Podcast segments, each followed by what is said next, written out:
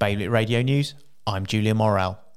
Nurses in Guernsey have been offered a five percent pay rise this year with an additional five hundred pounds as a permanent uplift to salaries. Newly re-elected St Peter Constable Richard Vibert has said it was wrong for an outgoing Jersey minister to refuse a planning application the day after last week's election. He said it was morally unacceptable to make the decision before the new government had been formed.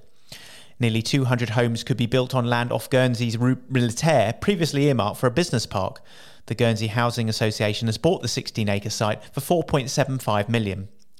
Jersey property company Columbia Group has said it will invest one hundred million pounds over the next five years to support the renovation of vacant properties on the island. The two thousand twenty-one census revealed there are four thousand of them.